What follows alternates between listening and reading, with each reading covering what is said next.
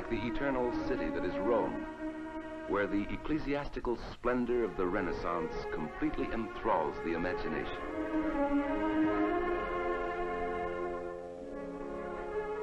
The dome of St. Peter's rises upwards like a heavenly choir. From the topmost pinnacle, the centuries that are Rome spread out in everlasting significance. Hello, everyone. It's Monday again, everyone's favorite day of the week. Uh, so, Matthew, Matthew's the president of catechismclass.com. He's also an author, a podcast host, and a writer. So, Matthew, welcome on the show. Thank you, Michael. Good to good to hear about you and hear what you're doing. Glad to be here. Yeah, are you having a good Monday? Yeah, I like Mondays. You know, I try to like every day. So so far so good here. Yeah, you just gotta really take it day by day. So, hmm um, yeah, how's uh, your company doing? Uh, how how wait, uh, we'll back it up a bit. How old is your company? Uh, Catechism. catechismclass.com started in 2004. So we were we were founded uh, by a priest. His name is Father James Adalava. He since passed away several years ago.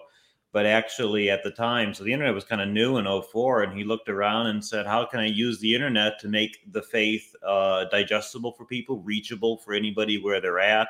And how can I use this modern technology in the same way that St. Francis de Sales might have used, you know, the printing press for the first time to, to combat the errors of his time? Mhm. So we started back then under his inspiration and and uh, have been continuing the work that he started since then. yeah, so uh, what particular uh, challenges have you faced since taking over as president? Um, I feel bad for the guy who tries to take over like this uh, company, this multimedia company that I've started. Mm-hmm. Um, has it been like burdenful on you at all? Well, you know, I've always viewed uh, this particular work of mine as an apostolate, so I don't really view it as a burden. Um, I've been, you know, I started uh, helping Father Zatalava back in 2007, um, 2008, and then I did uh, take over the um, the administration of CatechismClass.com in 2010 when he started to get a little ill, and then he he did suffer for about eight years with an illness before he died. Uh, but there's been a lot of challenges, uh, of course, but we do a lot. We try to make the faith uh, understandable uh, for people. So basically, we make available online religious education classes that are self paced, that people can take at their own pace for all ages, whether you're ed- educating your children in the faith or adults. So for that, obviously, there's lots of challenges depending on who you're working with. We work with parishes and individuals and people who want to convert to the faith, people who come from different backgrounds people who feel like they weren't catechized well as, as a child, but have been Catholics their whole life. So I do have conversations with these people. I do try to make available recommendations to them. So we have, you know, dozens of different courses uh, at all different levels. So we try to do what we can to. And, and our motto is the motto of St. Paul to become all things to all people. Uh, so that's what I think you have to do, especially in the modern world today. You got to be all things to all people to, to reach, you know, as many as possible. Yeah, so I'm a big fan of St. Paul. Um, Mm-hmm. Yeah, and I think there's really a lot of room just for uh, digital evangelization. It's really just starting out. Uh, the internet hasn't been around that long, and uh, there's Right. not many saints like in this millennium. Blessed Carlo Acutis, are you a fan of his? Actually, the, the closest parish to me was recently renamed uh, to uh, to his name. Actually, Yeah. so it's quite uh, you know coincidental because I'm so active in in online work. Um, so many though opportunities though. So many people I've encountered early on were hesitant to the idea of using the internet, saying, "Oh, the internet's used for bad things too. We we don't need that. We can just keep teaching religion as we are." And that would be, you know, as wrong as telling St. Francis de Sales, don't use the printing press because the Protestants are printing all these false uh, Bibles and changing verses. So we don't want to do that. Just keep doing what you're doing. And, and that's not the issue. You know, we want to be Luddites. You know, we have to use technology and we don't water down doctrine. Uh, we, of course, teach the same faith. We just use different means to do so. So, you know, the printing press came out, people used it. You know, telephone came out, people use it television came out. Archbishop Sheen was, you know, instrumental in television early on. Not everybody was a fan of television, saying that was a new thing. And the internet is still in that same category. Too many people are hesitant to use it and adopt it because of some of the negative things about it. Addictive nature or bad content on it or what age should you be using it. But that doesn't mean it's not an effective tool if you use it as a tool to teach the same faith that has always been taught. Absolutely. So, uh, have you heard of the Magisterium AI? It's um, the first Catholic AI, artificial intelligence that I've seen. Uh, are you familiar with this at all? No, I'm not. I am. I have heard of some people working on some projects uh, using AI to do things, but I haven't heard of that one specifically. And yeah. I, and some of them are, aren't off the ground yet. I believe this one's really um, kind of sponsored by a company that works with the Vatican. I don't know if the Vatican's actually sponsoring it, but it just launched like uh, 10 days ago, probably, and okay. almost no one's talking about it. It's basically under the water. I'm going to try to interview this guy next month, um, but it basically just has all the papal encyclicals, all of like uh, the speeches the popes have given, uh, the mm-hmm. catechisms, of course and so you ask it questions like about Catholic doctrine, and it'll give you the answers. Uh, okay. So it's still um, a little rusty, I'll say, but uh, I think that would be a really uh, good tool for evangelization because you have mm-hmm. a lot of mm-hmm. people they don't like to talk to priests or uh, they don't like to approach people in their lives, but they'll go and type something in on the internet and they'll mm-hmm. get a true answer. Yeah, I wonder how that would work because obviously, if you're asking a question like, you know, what is the assumption? You know, was the Blessed Virgin Mary assumed into heaven? I mean, that's a dogmatically defined, so you get an answer. But there's other things like I talk about in, in writing. There's certain theological opinions that maybe certain theologians have that are strongly held by many saints, but but not all. So, for instance, um, you know, if we ask the the question, was Saint John the Baptist born without original sin? Most people say he would uh, he was he was born without original sin, conceived in it, but born without it because he was cleansed at the moment of the visitation. But that's not dogmatically defined. But most saints are in that categories. And then you have other things where maybe something's not dogmatically defined de fide, but it's uh, considered you know certain truth by theologians. So I wonder how something like that the uh, would really parse out to some of those granularities. So over the years, not only leading catechismclass.com, but I write a number of articles on apologetics, church history, so many different things for different publications, actually, some of which are published every week. And sometimes I get into those granular sort of of differences as you really delve into things. So maybe something like that would be great at mm. surface level. I would wonder though, and, and maybe be cautious just how it would handle some of the very fine-tuned things and also how people ask questions. Sometimes they're asking something they actually mean something else, even just surface level. I've heard people yeah. say immaculate conception, but they're actually referring to the conception of Christ, not the conception of Mary's. And yeah, if you're new to the faith, you might not know that. Yeah. So, uh, how did you become interested in like the catechisms? Were you like a, a fan of reading the catechisms growing up? Um, no, not really. So I really became Catholic in high school. Um, and then, um, you know, actually at that time, I, I was using, you know, the internet that was around the, uh, you know, early 2000s to really delve into some of the church teachings more and some of these, uh, the history. And then it was just a wealth of knowledge. So, and, but again, I love learning. I still try to mm-hmm. learn every day. I am a third order Dominican.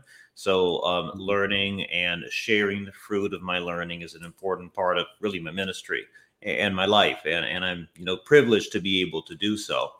Um, of course, not everybody, though, is, is interested in that. Um, but as time went on, uh, I learned that, you know, what do we mean by catechism? And this is something that I talk about in my book, uh, The Roman Catechism Explained for the Modern World, that I just published last November. I, I walked through, and it took me three years to write it.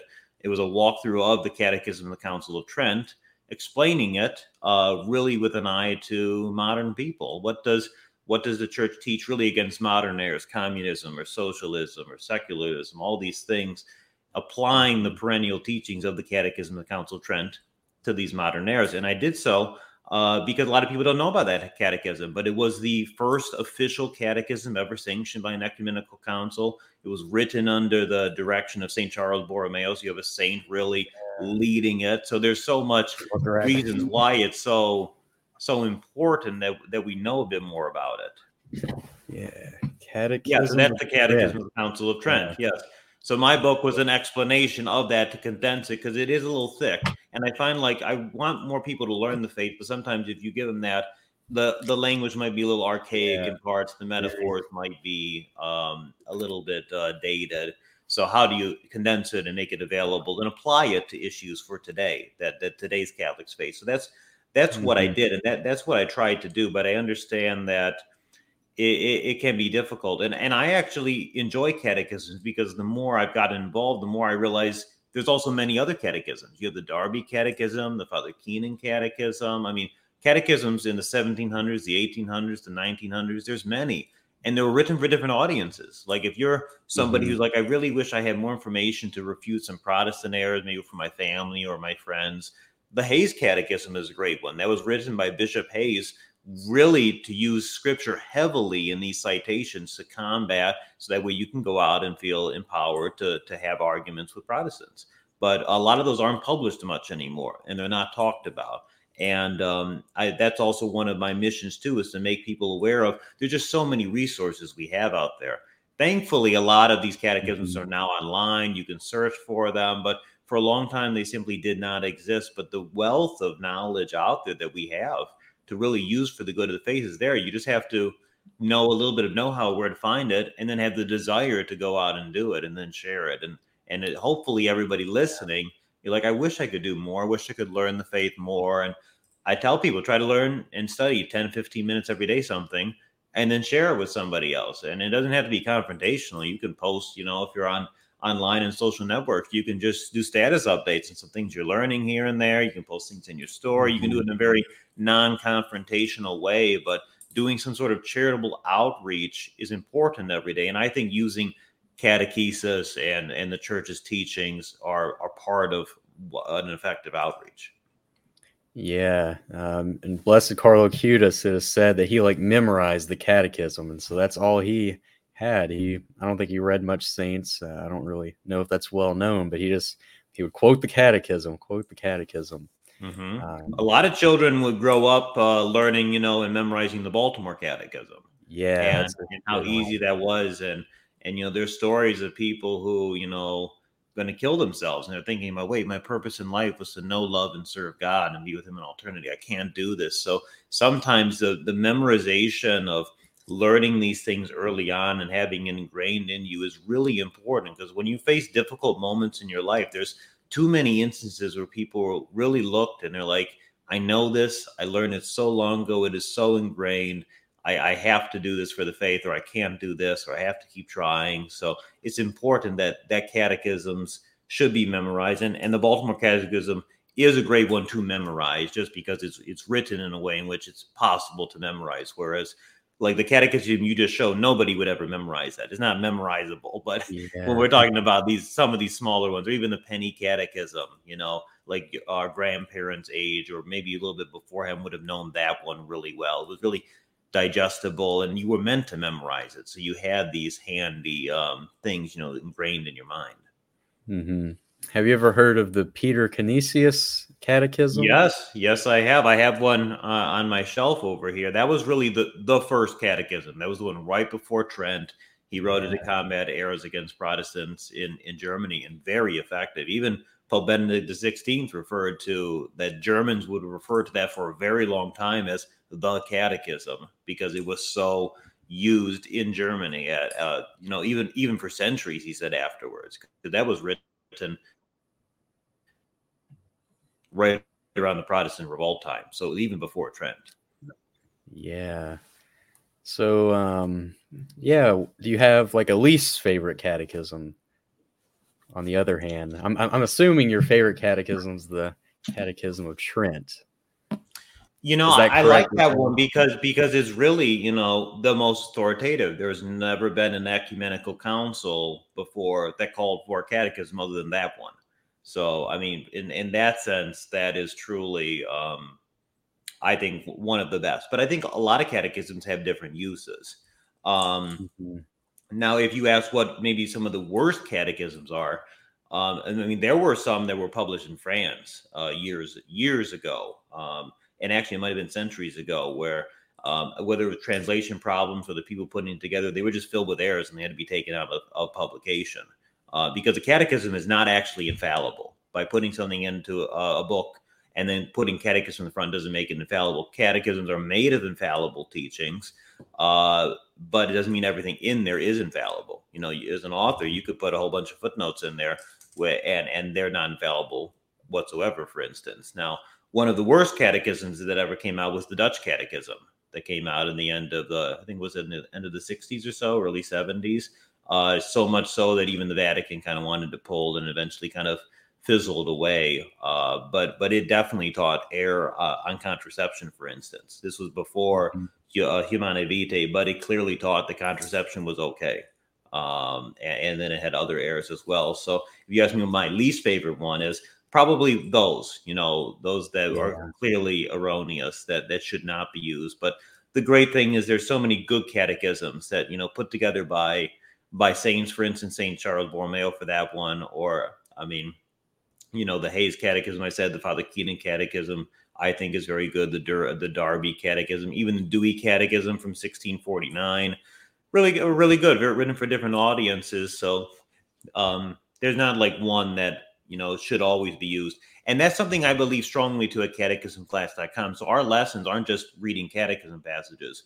We have different integration of Lives of the Saints. Here's catechism passages, scripture that pertains to the lesson, maybe some church mm-hmm. fathers, activities to live out what you're learning, you know, integration, tying it together, having, you know, Father Zadlov has written uh, articles on it, closing prayers. So it's not just catechism passages, but even the section that is about catechism passages isn't just one catechism. We believe in a blended approach. And, and I've actually found, you know, there was some years ago a, a woman uh, signed up for classes uh, through us, and she was reading the lesson on purgatory and she said she'd been Catholic her whole life, so she's just doing this for fun. She's just trying to, you know, refresh herself. And she said she was in her 80s. So this is somebody who um, it's good to see because most people that age aren't using uh, internet, taking their time to study religion. Um, yeah, so that was good. But she said she was going through these passages, and she said she's you know heard about purgatory her whole life, but never quite understood it. And she said she was going through our catechism part specifically because we quote a lot of different catechisms and they all teach obviously the same doctrine but they teach it in a slightly different way you know you might explain purgatory slightly different than i would slightly different than anybody else would maybe the analogy you use the metaphor this person uses just the formulation of the sentences so she said like one of those old catechisms that we quoted she finally got it she said it finally clicked it finally mm-hmm. made sense where before she's like got a vague idea but then she said she really understood at that point. point and that really goes to show the importance of not just relying on any one catechism. Um, you know, it's a blended yeah. approach to learning the faith. Same thing do with it with if I'm quoting the church fathers uh, in something too.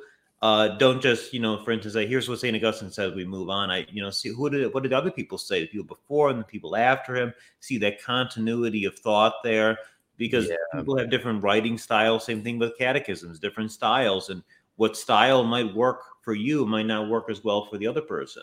You know, I like the Summa. Some other people maybe love the Summa more, Summa less.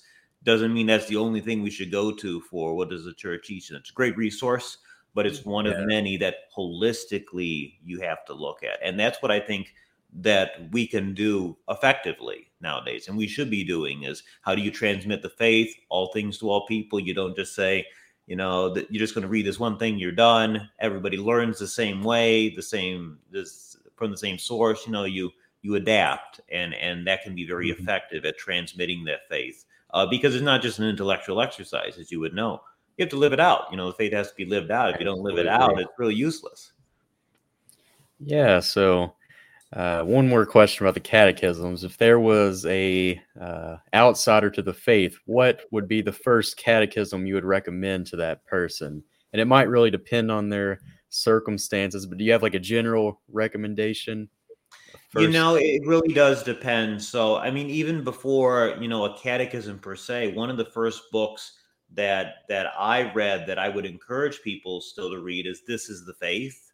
by Canon Francis Ripley. I think it is a great, uh, it yeah. uses the catechism, great resource there. We actually quote uh, parts of it in our catechismclass.com classes. So I'm a big fan of that. I would, I would say starting with that would be a, a great uh, thing for an adult. Now, for instance, if your children are, are um, not very informed in the faith, if they're converting, if they, if they feel like their religious upbringing hasn't been that good so far, then maybe starting with something with, you know, the Baltimore Catechism, just to, you know, grain mm-hmm. some of that in and then move on. But it all depends on the age we're talking about and the background too. So, you know, if I have, you know, students who come to me and they say, you know, we're converting from Anglicanism, well, they're going to be a lot different perspective than somebody who's who's converting who's Buddhist and Hindu, who has no idea really. They feel drawn to Christianity, they say, but they're not really sure about anything. Whereas, suppose an Anglican it's very already informed on a lot of these, and they can go to a much higher level.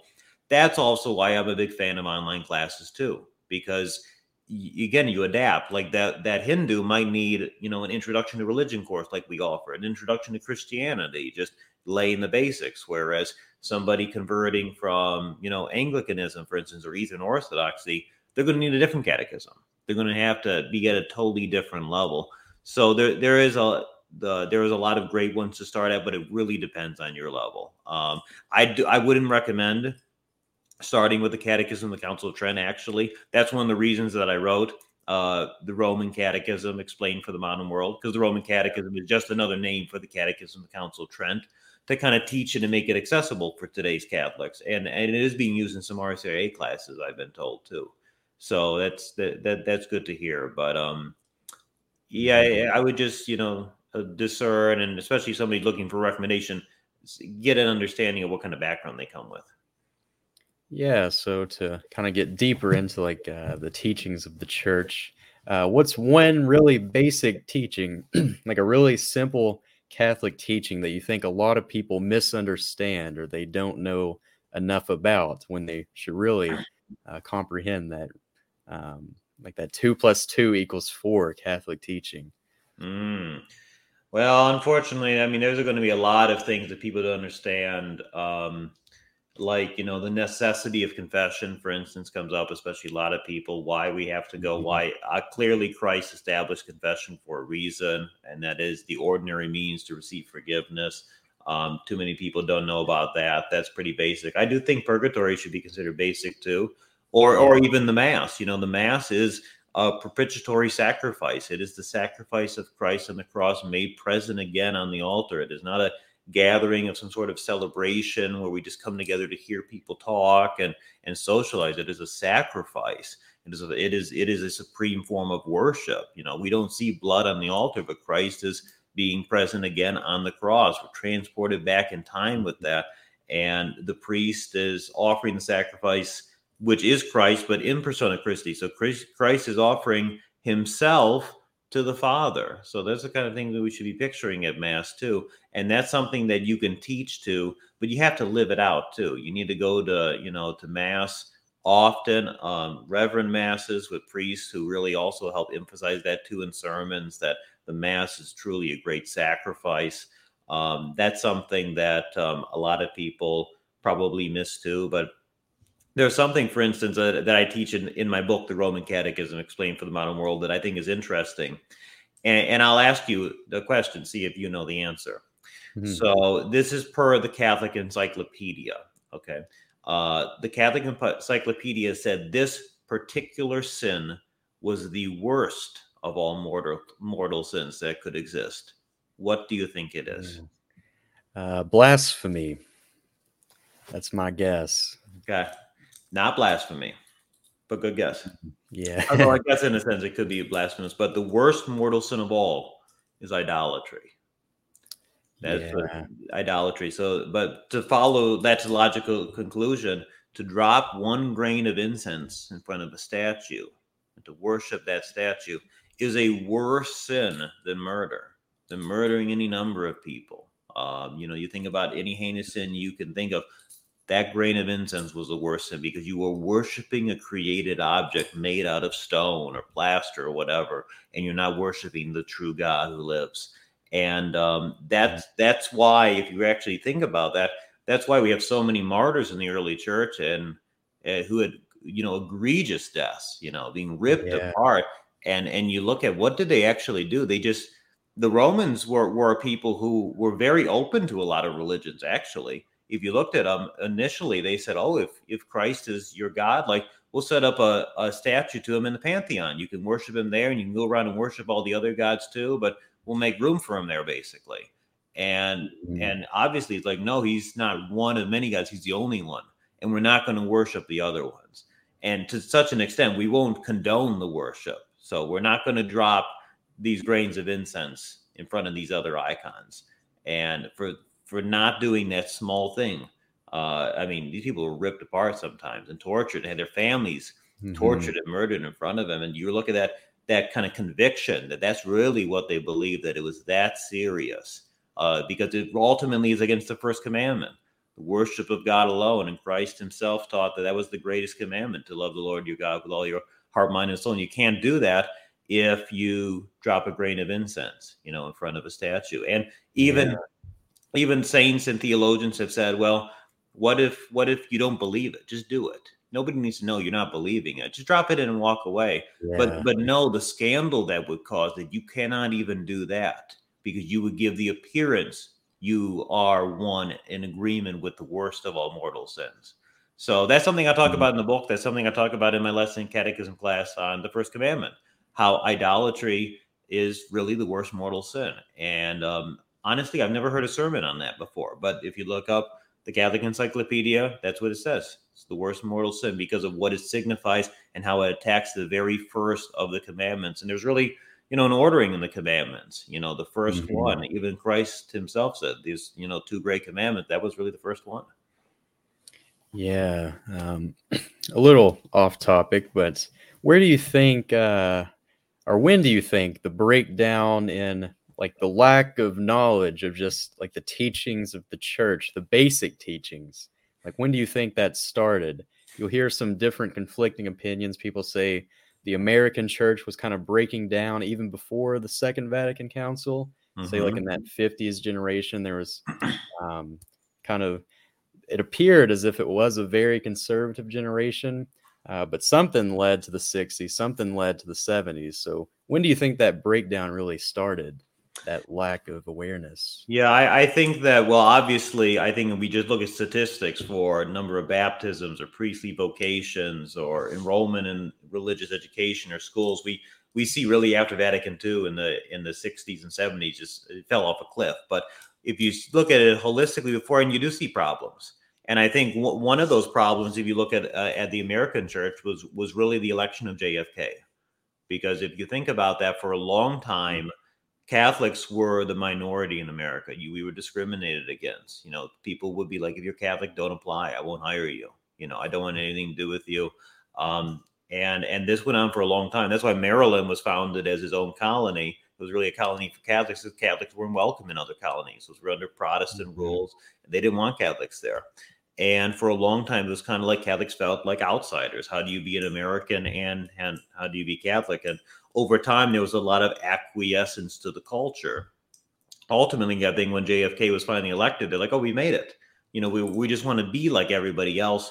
And so, what does that mean? We, you know, we don't treat the faith quite as seriously because for you know, for us, um, for a long time, and I talk a lot about this and write about this. We had so many other holy days of obligation. You know, we don't just go to mass on Sundays like you know these other Protestants just go to church on Sundays, and a lot of them, you know, maybe don't even do so.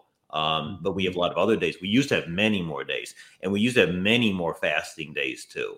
So much so that you know, even in the decades before the '60s, there were a lot of exceptions and dispensations made for people in America for one reason or another.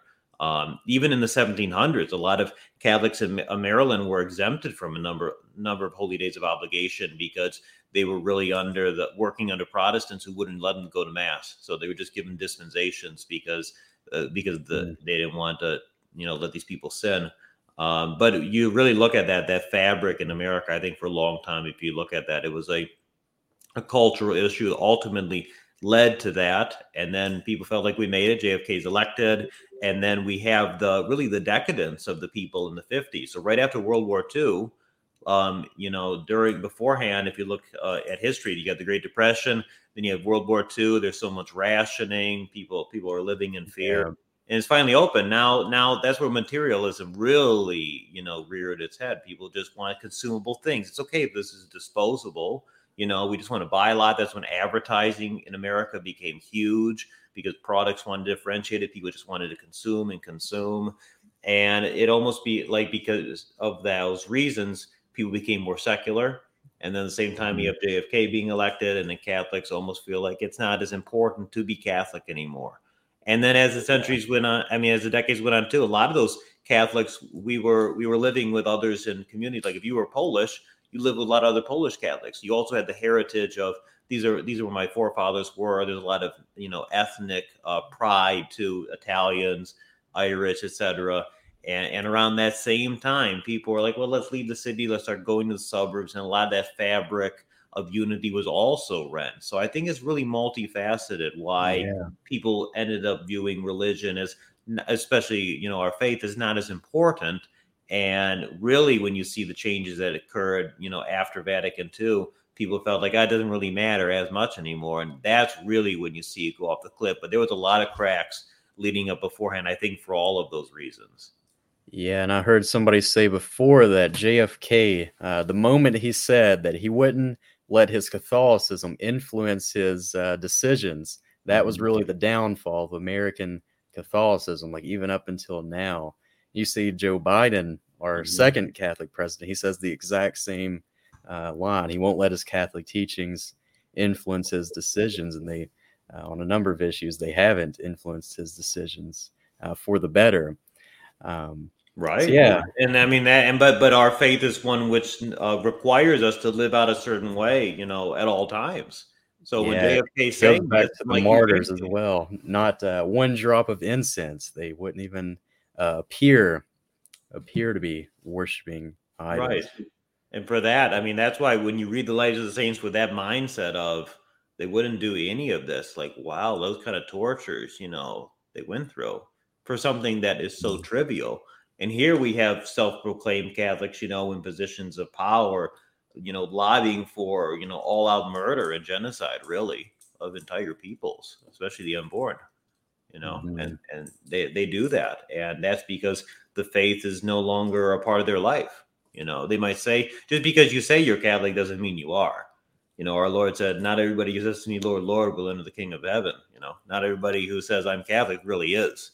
Because even if you picked up the Canisius Catechism that you reference, he says in there, what does it mean to be a Christian? You know, one must be baptized, one must be under the same authority in the church, under the authority of the Pope in the in the organizational hierarchical church, united in the same sacraments and believe the same body of doctrine. So it's not just a matter of, oh, I was baptized, I'm I'm Catholic. No, they might have been they might have been Catholic. They're no longer. They've separated themselves. They no longer believe in the doctrine. They're no longer practicing the faith they they they have to be you know sacramentally received back into the church uh, and, and some mm-hmm. of these mm-hmm. people serious sins too so um, it, it's really quite unfortunate the perception these people give that you can leave catholicism at the door and you can go on with your life otherwise and that's not the case so Mm-hmm. Hopefully, we know we have the chance to go to mass more often and to pray the rosary every day and spend some time learning the faith. And then when you really integrate that, that's a part of my day. That's part of my life. That's who I am. You know, it's not just one factor amongst things. You know, learning religion isn't just something you do to confirmation, then you're done. It isn't something that is even kind of passively done in the background. No, like when you were confirmed, you were meant to be a missionary for Christ forever, you know, and, and to go out into the world. And that that has a real meaning so I mean that doesn't stop at any point. You know, the if you think about that, the battlefield is very large here. You know, a lot of souls yeah. have to be won and re-won. So I think that uh, those who feel the call to do something for the faith, there's a lot of opportunities, and um, that's one thing I liked about your your channel. You know, it's all about um, Catholicism for the modern world. The modern mm-hmm. world needs to be evangelized. Um, more Likewise. so maybe any time time before. So I mean, there might be plenty of parishes in your area, like in my area too. Few people go to them, you know. So we are very much in mission territory again. You don't have to think about missions or oh, I'm going to some faraway distant islands. I'm going to preach to people there. Like the mission might be in your own family. It might be in your own house. It's, it's certainly in your own town, your own neighborhood. So that's the mission yeah. that you can serve today. I say I'll ask you for some ideas about that local evangelization. Uh, one idea I had just the other day was uh, I was kind of stealing this one from the Protestants. So they they mail me uh, just letters just folded up letters uh, with a stamp on them. It probably doesn't cost much to send those out, but they, I'm assuming, send those out to like every person in the town, uh, and they're they're well decorated letters as well. So I'm assuming that attracts a lot of people to those churches. Mm-hmm. There's a mm-hmm. Catholic church just uh, right up the hill, probably about two minutes away from my apartment. Mm-hmm. Uh, I mm-hmm. was thinking about doing the same thing, just going out and buying buying a bunch of stamps, then taking uh, a letter, printing that out at the library, and sending those off. So, do you have any ideas like that? Have you? I mean, that's great. That that's that's the way to to think about. There's a lot of things one can do to to evangelize, and I, I think that that is a great one uh, because the, I mean, Protestants do to do that. I mean, even just dropping off flyers in people's mailboxes. If you don't want to use stamp and letter, you know, maybe you want to go around and, and do that. Maybe um, like there's organizations out there. So I've supported like St. Paul Street evangelization before. Um, you know, finding ways to form chapters uh, and do that. You can buy cheaply online prayer cards. Uh, I think like the Our Lady of the Rosary Library website, olrl.org has lots of them. Um, I think you have to like order through the mail, uh, but you can like download an order form there. But you can buy them in bulk, very cheap prayer cards, pamphlets too on the faith too. So I have keep a lot of them in my bag, and you know if I go to a coffee shop or so, I'll put it on the board. You know if there's a bullet, if there's a bulletin board with information, mm. put something on there for the faith. And if you see anti-Catholic stuff on the board, take it down. You know yeah. we don't want people exposed to that. So you know do, to do that as well. Um, in, in, my city there's these free libraries around town so some people have books in there so i i take out books that are anti-catholic you know there's yeah. certainly atheistic ones there's, there's, some really vile things so take them out throw them away um, put put good things in there uh, i'll mm. even in the past have gone to places that are like secondhand stores so it's not i'm not supporting the publisher but look at the shelf and if there's very vile anti-catholic books i'll buy them and just dispose of them uh, because yeah. I don't want people who are genuinely looking for the faith, usually lower income people, walking in and like, oh, okay, I, uh, you know, I'm interested in religion. I'll learn about this, and then they read a book full of lies. So uh, that's something that I've encouraged people to do too. Yeah, we had the exact same idea with the little free libraries. I've actually made a YouTube video about that. There's oh, okay. one just right up the hill as well. So um, even I was kind of uh, taking the books and I was like writing letters, um, putting those letters in the books, and they had my phone number on them, my email. So um, nobody's reached out to me that way yet, but um, I think that's really what it's going to take. Uh, mm-hmm. Maybe not even on all of the Catholics. Uh, not every Catholic has to do stuff like that, but even if just uh, 10 of us in a city do that, 10 Catholics mm-hmm. in a city, I think John Chrysostom said that uh, 10 Catholics can light up an entire city. Mm-hmm. And and it was, you know, it was said, I think, um, of Saint John Vianney that that Satan revealed that if there were like three priests like him in France, that he would have lost the Satan would have lost his hold on all of France. Mm-hmm. So you know, you just need a few people really committed, you know, to the faith, really committed to going out there and, and being all things to all people. So sometimes that involves inviting people to mass, putting those things out there, dispelling errors, always doing in a charitable way too, though. So I, th- I don't want people thinking mm-hmm. that you know you you're just going out there and, and standing on a box and preaching because that turns people off. It's no longer effective.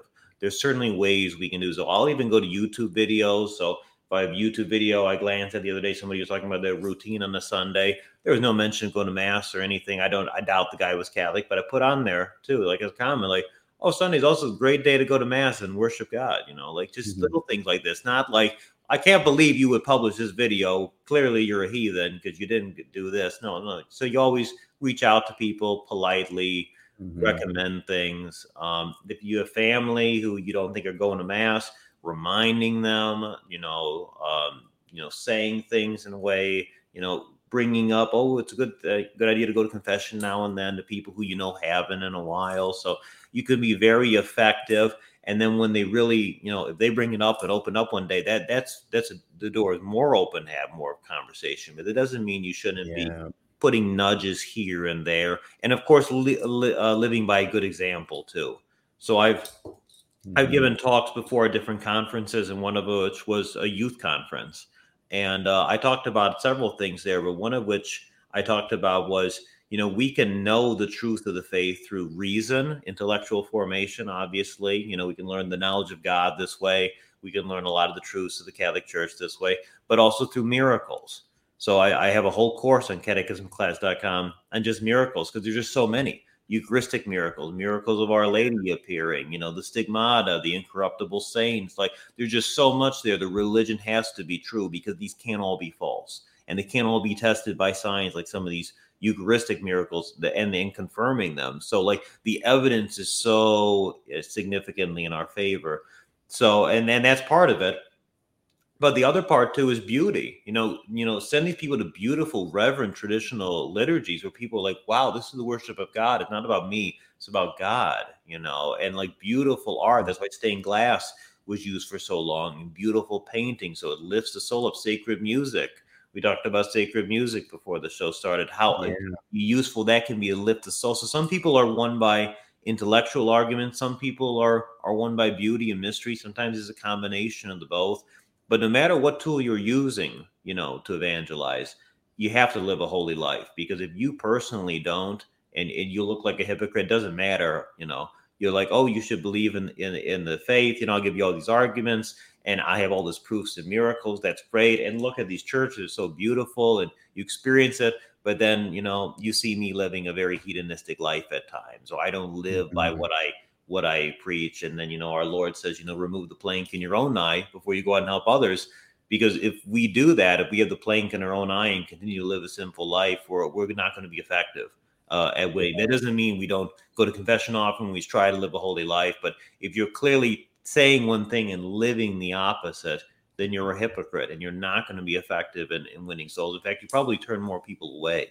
So mm-hmm. you know, that's why the interior life of prayer, regular mass, and everything uh, is so important and, and it's key in my lessons too online. It's key in all as I try to live too. So, I mean, obviously, learning the faith is so key, but if you don't live it out, uh, it, you know, you don't benefit from it because it's not like learning math or learning history or learning yeah. science. It's got to be lived out, or or it's really useless. Yeah, it's really that uh, last one percent that, like Saint Thomas Aquinas mentioned, that uh, it's better than the previous ninety nine percent of uh, rational knowledge. You still have to have that rational mm-hmm. knowledge, that true love of God is really what right goes hand in hand. Study the catechism with your children, yourself, but then live it out. It's not just like well, all this stuff in the catechism and I don't do anything with it. No, I live it out. You know, yeah. you have to. I think that's uh, one of the big issues. You have a lot of uh, Catholic cradle Catholics who go off to college and then they completely disregard the faith. Uh, though they may have went to mass every Sunday growing up, uh, they noticed that their parents weren't living the faith. Mm-hmm. Um, maybe they kind of they were only uh, Sunday Catholics, so that that was all their religion consisted of. And when they got to college, they found something else to do on Sundays. So, mm-hmm. um, yeah, I think those things you mentioned, just beauty and like that traditional Catholicism. Um, there was uh, some of the evangelists, maybe not St. Patrick, some of those other like Irish evangelists, they actually uh, like composed a lot of songs because songs the pagans could memorize. Mm. The pagans were listening to those uh, I don't know, really drum heavy songs, like songs about nothing. Uh, and so, like, these evangelists came, these missionaries, with a lot of Christian hymns. Uh, and, like, those hymns, they kind of became earworms in these pagans' heads, and it kind of taught them those basic truths of the faith. Mm-hmm. So, yeah, I think we're really. Uh, it's a it's a bright uh, moment in the church. Like a lot of people are realizing that something has to change. Mm-hmm kind of like it takes the the patient, the sick patient, they have to go to the doctor first. They have to recognize something's wrong yeah. before they get that assistance. Um, so yeah, I think. Uh, and the church has been through trials, of course, before. You know, there's been great trials. Whether you know after you know the French Revolution, all the people who suffered in France, because obviously the atheistic French government literally set up a statue in honor of of reason and to tell people to worship this statue that this was going to yeah, be the, that was in the Notre Dame wasn't it yeah that statue yeah so I mean you had times like that you had times you know you long before with the you know Arianism and Gnosticism really affecting the church you have St. Athanasius what excommunicated slash exiled multiple times. So I mean, the church has gone through many different trials uh, in certainly different places and such. But every every age has its own unique trials. You know, we're living through these trials right now. Uh, but just like with the Protestant uh, revolt, God raised up saints. You know, He raised up Saint Francis de Sales. He raised up Saint Charles Borromeo. I mean, Saint Francis de Sales converted seventy-two thousand people back to the faith who had lapsed into Calvinism, basically in Switzerland. Mm. So prolific. Or you look at the same time at Saint Francis Xavier, everything he did in the mission fields in the East before he ultimately died, you know, out there. But he baptized uh, more people than everybody else except St. Paul, you know, thousands and thousands of people. So also at the same time, and St. Dominic, you know, and and everything the church did to bring the faith to the new world that was found at that time. So so much was done then, uh, and God made that possible. So I, I do think um, that using modern technology and using eh, modern uh, resources to further the same faith that our forefathers knew and loved and died for is is so essential. And, and that's why I like hearing about your channel too. Like, yeah, we do have to embrace the modern world. We do have to go out there and do whatever we can to be all things to all people, like St. Paul. And that's that's what we're going to do. And uh, because yeah. hopefully God raises up us and other people to fight that fight. Yeah, so to go back a bit, uh, I think putting letters in mailboxes is illegal. Uh, I think that's the reason like UPS doesn't put their packages in the mailbox because mm. those are like reserved for the post office. So that's a disclaimer. Um, like I thought of something better to just take that uh, letter, um, maybe lay it on their front porch or even knock on their door and hand that to them. Or, um, yeah, the front porch might be might be effective then. Um, then yeah. with with like flyers like that, I do think people might be turned off to the knock on the front door sort of thing because there's that stigma of Jehovah's Witnesses always doing that. Oh too. yeah, see, I wasn't thinking of that. That's a it's a really good point. Uh, yeah, they, they kind of ruined that. They ruined yeah. a good thing. So right. Hmm. But uh, pretty much everyone has a social media platform of some type mm-hmm. nowadays. Mm-hmm. Uh, you were talking about how these saints converted thousands of people. Um, well, like some uh, people on Facebook, they have millions of followers. Right. So they're just using uh, those social media platforms for good, talking about the gospel. Mm-hmm. I was uh, mentioning the other day. Uh, so there's probably um, two billion, not quite two billion Catholics uh, around there. Anyhow, if all of those Catholics that are on social media, it's probably a billion if they just posted, used a hashtag like posted Catholic teaching just mm-hmm. for one day, it would like create a shockwave right across the world. Yeah, yeah. You, I mean, they and nobody else has to do it constantly all the time. Sometimes it's just being a good example, knowing you live a holy life, and occasionally mention things like that. I mean, could be really effective. Yeah. So I think uh, that's definitely what I've noticed that you're doing. So I definitely, uh, I'll keep a catechism class in my prayers, your apostolate. Thank Is it you. a nonprofit organization? Uh, no, we're not legally set up as a nonprofit, uh, but we do try mm-hmm. to make all of our classes available very uh, affordably for everybody who needs them. Um, yeah. As I said, for all different levels too. And then I also do obviously writing as well. I have several books uh, out as well, and then I do my own podcast too, called the A Catholic Life Podcast. Um, mm-hmm. So I publish that on uh, acatholiclife.blogspot.com, but it's also on you know Spotify or Apple or anywhere else people consume you know podcasts. Yeah. So uh, tell everyone the name of your book again. How many books have you written? Uh, I've written a few. The most recent ones are uh, the one that I've referred to a few times here is the Roman Catechism Explained for the Modern World. Um, it was published last year. I, I thankfully had Bishop uh, Athanasius Schneider read it and endorsed it. Uh, a number of other people mm. too, um, like Hugh Owen from the Center of Creation did so, or um, uh, a few other people as well, like uh, the guy who runs the Crusade Channel. He he also uh, endorsed it as well. So I had a lot of people come out and support the yeah. book. So I'm glad that people care about good traditional content, you know, um, being made available for people to consume and learn the faith. Mm-hmm. So that was the first book, and the other book that that I've written is the definitive guide to Catholic fasting and abstinence. So that's uh, mm-hmm. I speak a lot on the forgotten history of fasting, um, and, and, I write a lot on it too. So that book is kind of my complete history. And the interesting thing is, priests have told me. Um, I mean, priests who who do radio shows too and YouTube channels. So they're not just uh, you know any priest. They're people who read a lot, and and I have been told ninety five percent of the book is new to them.